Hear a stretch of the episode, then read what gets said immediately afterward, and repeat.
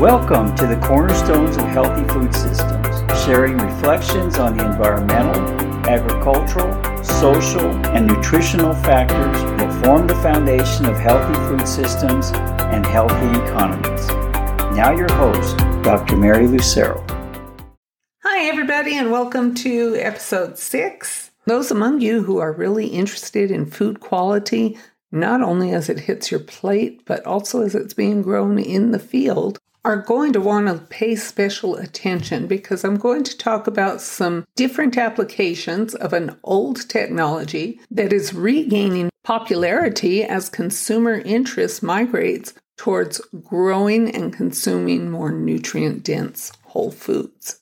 Now, the technology itself is referred to as refractometry, but if you're in the farming and gardening arena, the term you have more likely heard is Brix. You may have heard of measuring Brix or taking Brix readings, and you may have been told that these Brix readings tell you something about the nutrient status of your plant. All this information is not entirely true. A refractometer does not measure nutrients.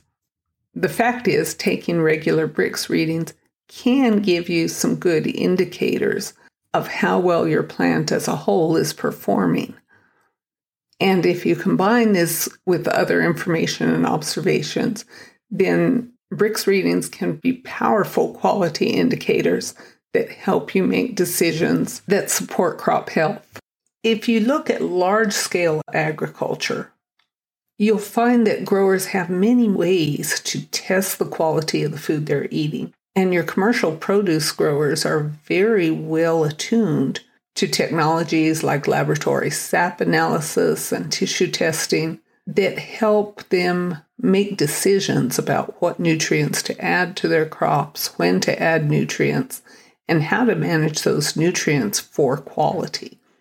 But it gets a lot harder as farms become smaller because those technologies are expensive. And so, if you have enough acreage Laboratory testing makes sense. It's going to give you extremely precise information about the health status of your food. But if you're a small farmer, if you're growing a low value crop, or if you're growing food in your backyard while you're working a full time job, you may find that you have neither the time nor the resources for it to make sense to send those samples out to get analyzed. And even if you are doing large scale agriculture, you may be interested in making decisions on the spot and you don't want to wait several days for the latest laboratory analyses. Much like temperature values are expressed as degrees Fahrenheit, Brix are actually expressed as degrees Brix or degrees Celsius. They are measured by harvesting leaves or fruit from a plant and literally squeezing the juice out of that plant tissue. So you do have to sacrifice some tissue or some fruit in order to take your measurement. However, you don't need a lot. A single drop of sap is usually sufficient for the refractometer to determine a Brix value. This value may be identified as the Brix score or the Brix values, the Brix readings. Some people will just refer to them as Brix. Now, there are two big benefits to using a refractometer to monitor Brix in your farm or garden. A good refractometer is affordable for most people and will last you a lifetime. Once you have the refractometer and maybe a garlic press to help you squeeze the juice out of your tissue, the only other expense is a few minutes of your time. The second big advantage is speed.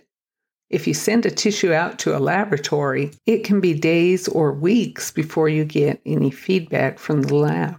But your Brix result is instant. The only real downside to taking Brix readings is that the values can be influenced by a lot of different factors, and so sometimes the readings can be hard to interpret.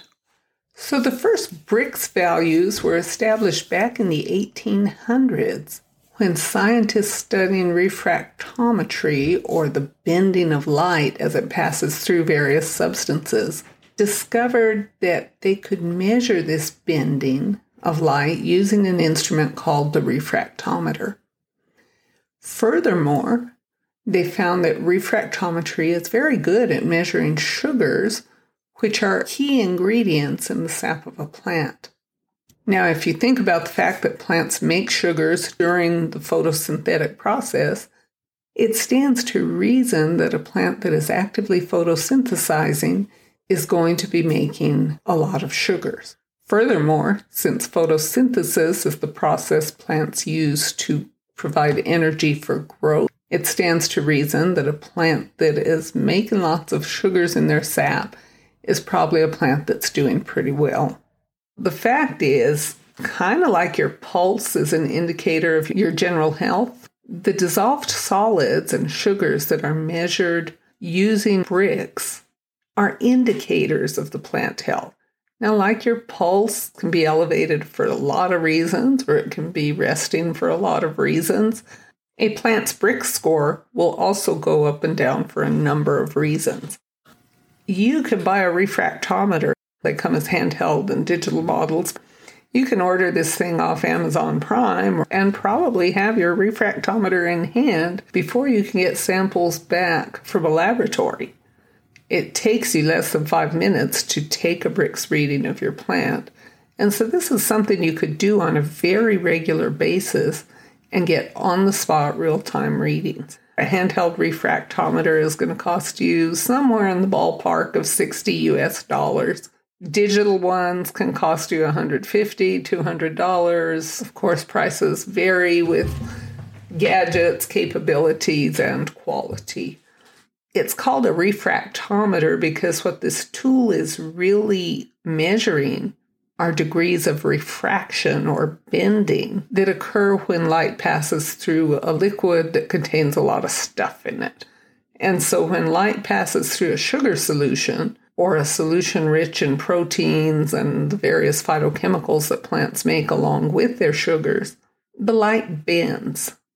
And because much of the bending is due to the sugars in the solution, a high bending of the light giving a high measure of degrees Brix or a high Brix reading indicates that there's a lot of sugar in that sap. So you can use a Brix refractometer in agriculture for a number of purposes.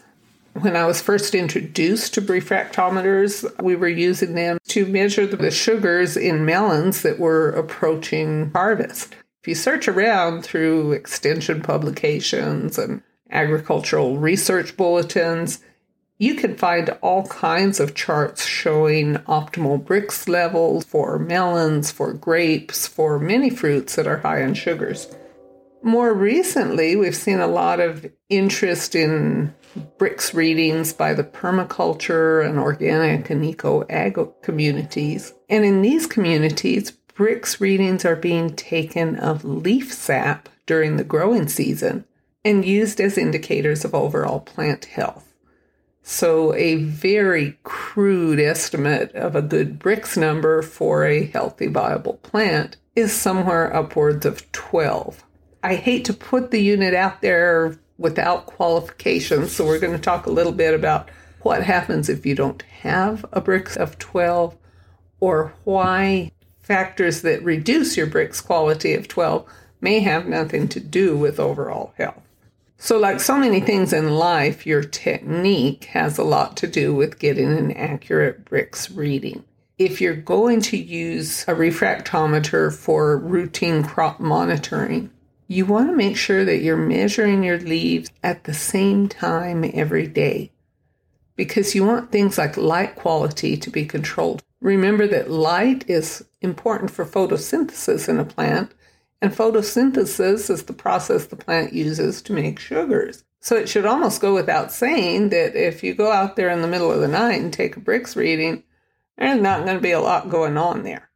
During the day, the sun intensity varies, and so does the temperature.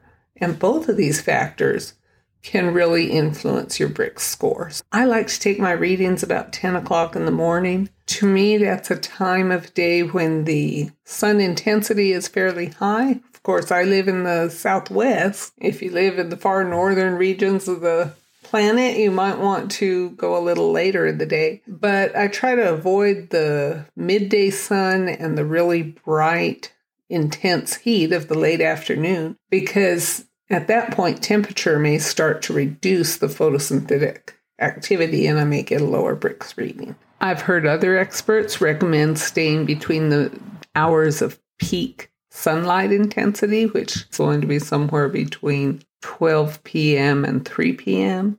The important take home message here is to pick a time that's convenient for your schedule and also has light, temperature, and moisture conditions that favor photosynthesis. If you take these readings regularly and compare readings between your real robust, healthy plants and your plants that are kind of sagging and not looking so good, you'll know real quickly what an ideal Brix is for your crop. It can be kind of hard to get juice out of a leaf. I usually use a garlic press for my vegetables and forage crops. And if you get a bunch of leaves and really kind of pack them into a ball and squeeze them in the garlic press, you're going to get a good drop or two sap to put on the refractometer. And all you really need is enough to cover up the lens. Now, as far as other details, I'd really rather you look at the manual that comes with your refractometer because different styles and makes have different quirks to them. So, as far as things like cleaning the refractometer, calibrating it, and adjusting for the eight time temperature on your refractometer. All of these protocols will vary depending on the capabilities of your refractometer. The next thing you want to pay attention to is the number of environmental factors that can influence the quality of your readings. I already talked about sunlight and temperature. Both of these are strong environmental cues that trigger the start and stop of photosynthesis, and along with that, trigger the movement of sap and sugars through your plant. Other things that can influence Brix readings are things in your soil like salinity. If your plants aren't getting good water uptake, they're not going to get good sap readings. And so both soil moisture and salinity variables will have an influence on your Brix. You will hear many people say that the Brix is a measure of the nutrients in your plants. And this simply isn't true. All that it's measuring are the sugars and dissolved solids. At the same time, sugars and dissolved solids can be closely correlated with the nutrient status of your plant.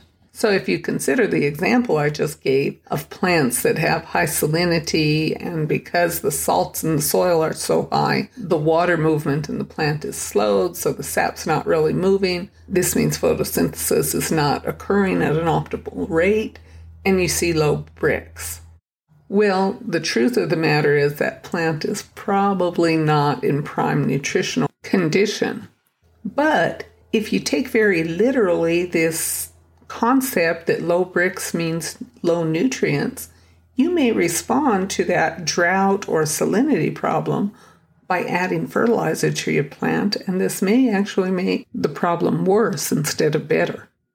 After all, many of our conventional fertilizers, anyway, are sold in the form of salts. So when you're doing your Brix readings, you need to go in there and look at the plant with a holistic mindset rather than be totally fixed on the idea that low Brix means you need more nutrients. Now, I've been familiar with using Brix for a long time, primarily for fruit quality at harvest, but in recent years, as this idea about making leaf sap readings to guide your nutrient applications in regenerative agriculture has taken hold, I've been real intrigued by it. And so I've been testing it in my own pasture and orchard and vegetable garden over the last couple of years. And one of the really neat recommendations that I was given by a friend of mine who does a lot of crop consulting was the idea of using Brix readings as a general indicator about how your plant is responding to a new amendment. So let's say that you've been to the garden store and you find this super organic certified, mycorrhizal rich product that everybody says is just the cat's meow for your plants. And so you buy this stuff and you bring it home and you get to wondering, well, you know, is it really everything that it's hyped up to be? Well, one thing you can try doing, particularly this works best for liquid foliar sprays that you can apply to the plant and get a fast response with. But if you will just take a Brix reading of your leaves prior to spraying the product on your plant, then spray the product generously wait 15 minutes or so for the plant to really start absorbing this and responding. Plants respond very quickly to things that land on them. We like to think the plant is just sitting there because, after all, it's a plant. But at the cellular level, there's a lot happening. And so you can spray this on your plant and wait 15 or 20 minutes and take another Brix reading. If the Brix level has jumped by more than three points on that second reading, you've probably given the plant something that's going to respond very positively to. I love trying new ideas like this, so I was very quick to go out and start taking my Brix readings, spraying the amendment, waiting, and checking it again. And sure enough, nine times out of 10, if I was taking the Brix reading at 10 in the morning, spraying the product, waiting 20 minutes or so, and taking a second Brix reading, I often saw changes with those products that I already had the most confidence in. Keep in mind, I'm pretty good at reading a label and knowing what the plant needs at any point in time. I've tried a few negative controls, so I will take Brix reading and then apply some salt water to the leaves. And guess what? those Brix go down. Yeah, it's not rocket science. Salt water is not good for your plants, and I don't do this very often. But it did give me some confidence in the method. If you're going to use this practice or adopt this practice in your own operation, I encourage you to try it out a few times. But as with any time you're measuring Brix, be careful to look at the entire situation and don't limit your conclusions strictly to the Brix reading. Let me give you an example of this that I observed working with a grower in a greenhouse.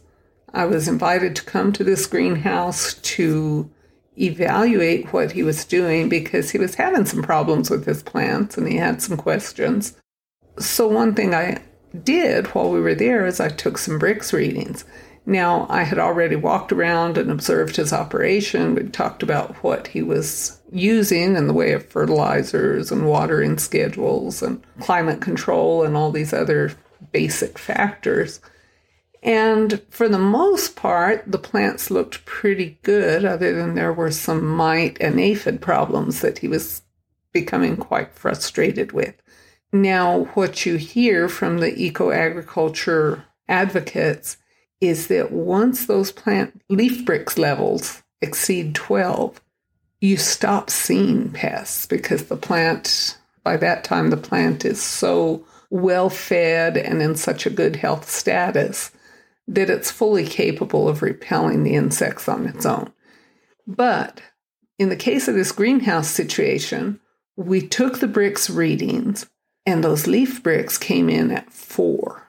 And I myself was shocked because I did expect them to be low, but I had never seen readings in the four to five zones. And we took a few leaf readings and they were all coming out somewhere between four and five. It was a crop I wasn't real familiar with. And so again, we, we looked at the whole picture, but I did express concern that something was not good. And we pulled soil samples and talked about salinity because the other obvious sign I was seeing was some salt deposits on top of the soil.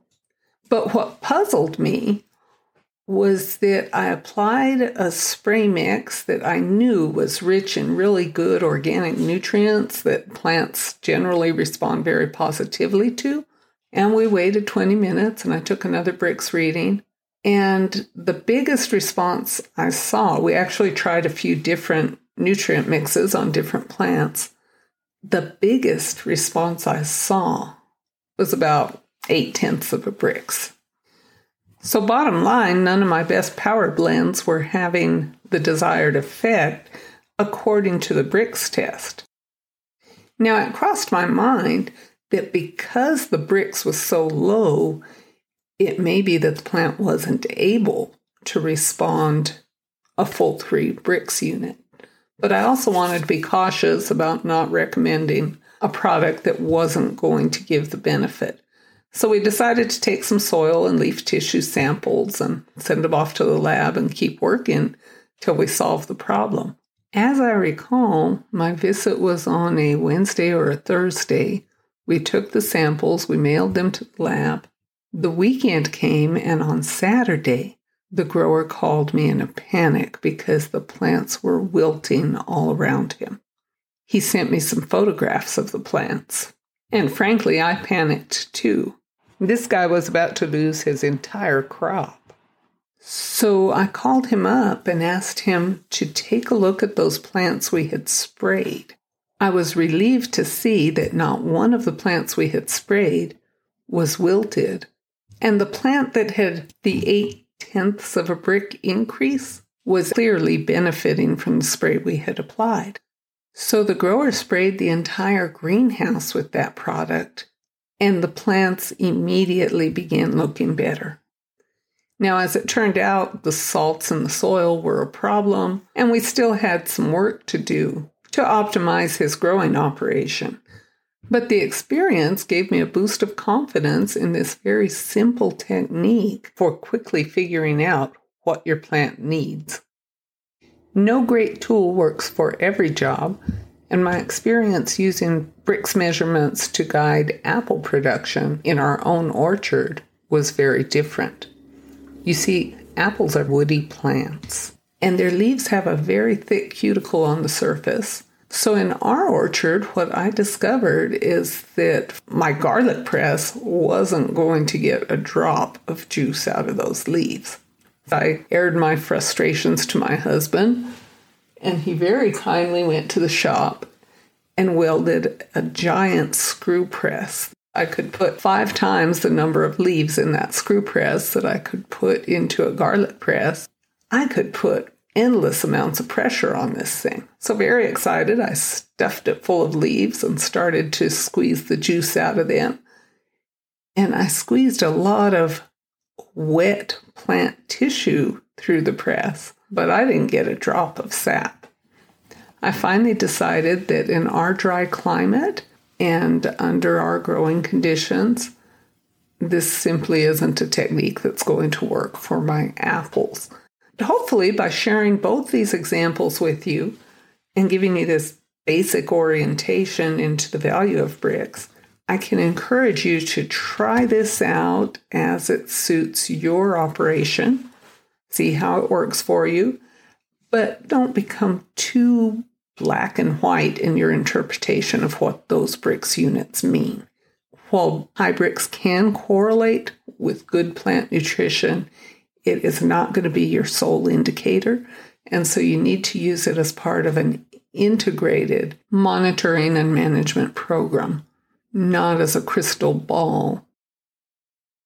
That's all I have for you on Brix today, but if you want to dive even deeper into the subject, I have included a few links in the show notes that will help you find more information.